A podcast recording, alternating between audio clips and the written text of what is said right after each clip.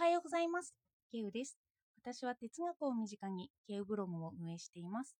主にツイッターで活動しています。宣伝からさせてください。メールマガジンをやっています。登録するのは手間なんですが、私と会話をするような感じで登録していただけたら嬉しいです。では今日は金持ち父さん、貧乏父さんを読み終えたので、その中で伝えたいなと思った話をしようと思います。哲学と稼ぐことについてです。よかったらお付き合いください。今、世間では哲学の重要性が説かれていますよね。世界のエリート教育に欠かせないのは哲学だなんて言ったりします。私は哲学を学んできて、お金と哲学の結びつきをあまりしてこなかったんですよ。そして現に哲学者が富豪になったという話とか、哲学で富を築いたという話を聞かなかったので、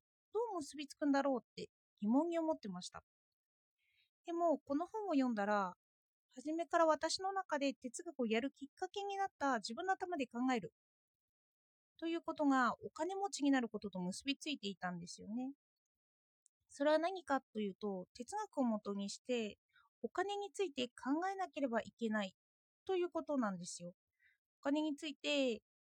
学ばなければいけないし、知らなくちゃいけない。そしてその知ったことに対して自分で考えるという過程を踏まなければ稼ぐことにはならないし哲学と稼ぐことを結びつけることにもならないということです。今の世の中で哲学が取り出されているらしい。それは何だろうとちゃんと疑問視することで自分で哲学とお金を結びつけないと役立たないんだなって思ったんですよ。よく哲学は役に立つのかという問いがありますよね。その答えを見つけられる人は役立つことと哲学を結びつけて考えられるからその回答を見つけることができるんですよね。回答を見つけるというか答えられるということですけど。それで哲学なんて役立たないと決めているのは哲学について考えられていない証拠でもあるんですよね。哲学は元を疑ったり根本から考えられる自由な手法でもあるのであまり決めつけって起こらないんですよ。だから哲学は考える過程のことだったりします。それなのに役立たない。まあ、きっぱり役立つというような答えを出せる人はその人にとってその哲学ができていないとか、まあ、哲学が終わった後の、まあ、自分の中の回答みたいなそんな感じだと思います。そしてこの金持ち父さん、貧乏父さんでなるほどと思ったのは私が無意識的にお金のことを考えることを避けていたこのことをしっかりと意識させられました。でもそれも仕方がないのかなって思って、それは昨日私が挙げたブログ記事にも関係してるんですけど、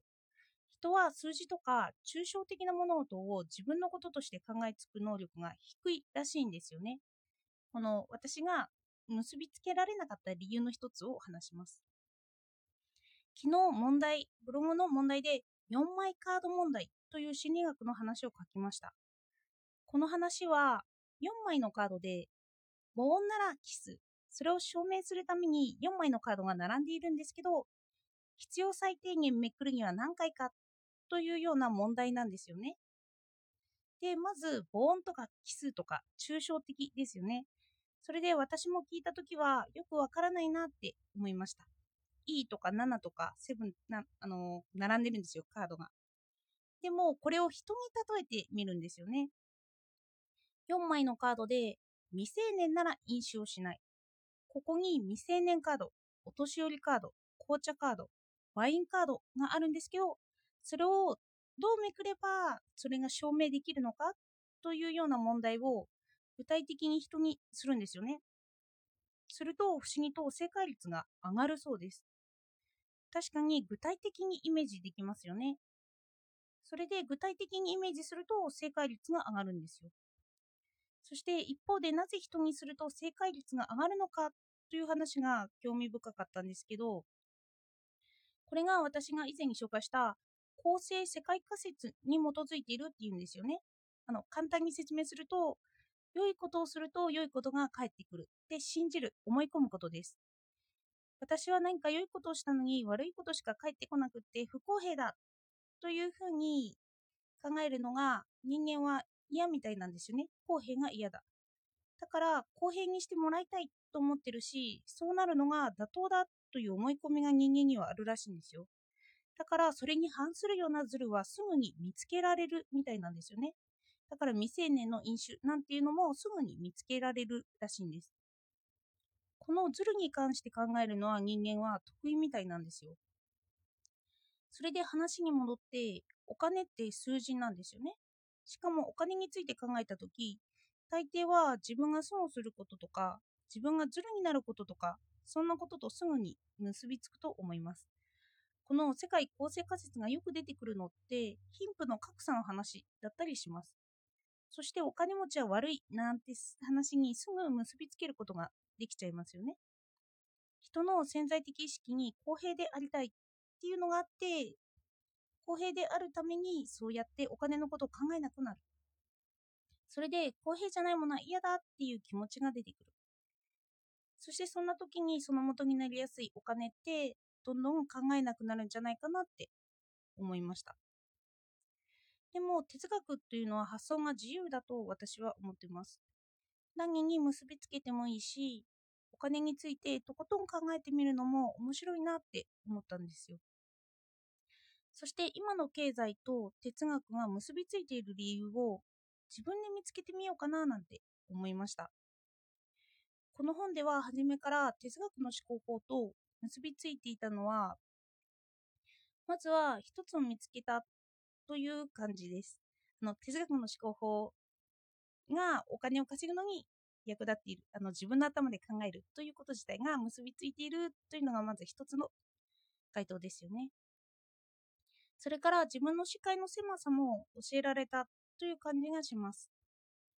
かといってお金に固執したらそれはそれで視野が狭くなるとは思いますけどの考えてこなかったというのは視野が狭い理由の一つですよね。何か数字を具体例にして考えてみて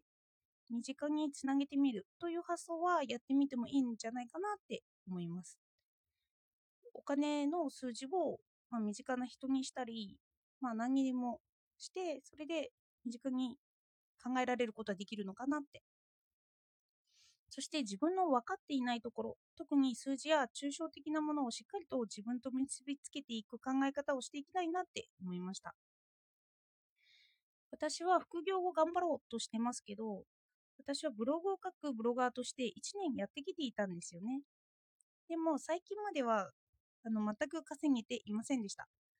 で、その理由に基礎知識がなかったからなんだなって思ったんですよ。ブログの知識も一から詰め直してます。わけわからないとか、そういうもので稼ごうとしても不安ですよね。この設定がわからないのに人に教えるとか、設定がわからないものからお金が入ってくるというのもちょっと不安じゃないですか。だからそういうものをなくすためにちゃんと一からブログについてとか、そうやって副業についても知識をつけてから稼ぐというような発想にもしようかなと思ってます。そうしないとちょっと信頼も得られませんよね。今日は金持ち父さん、貧乏父さんから哲学とお金を結びつけて考えてみるということをしてみました。哲学って何についても結びつけられるんですよね。私が今何を考えているかということもあのいろんな発想法とかがあるので、まあ、哲学は発想法を学ぶという感じなのかななんて思いました。では最後までお聴きいただいてありがとうございました。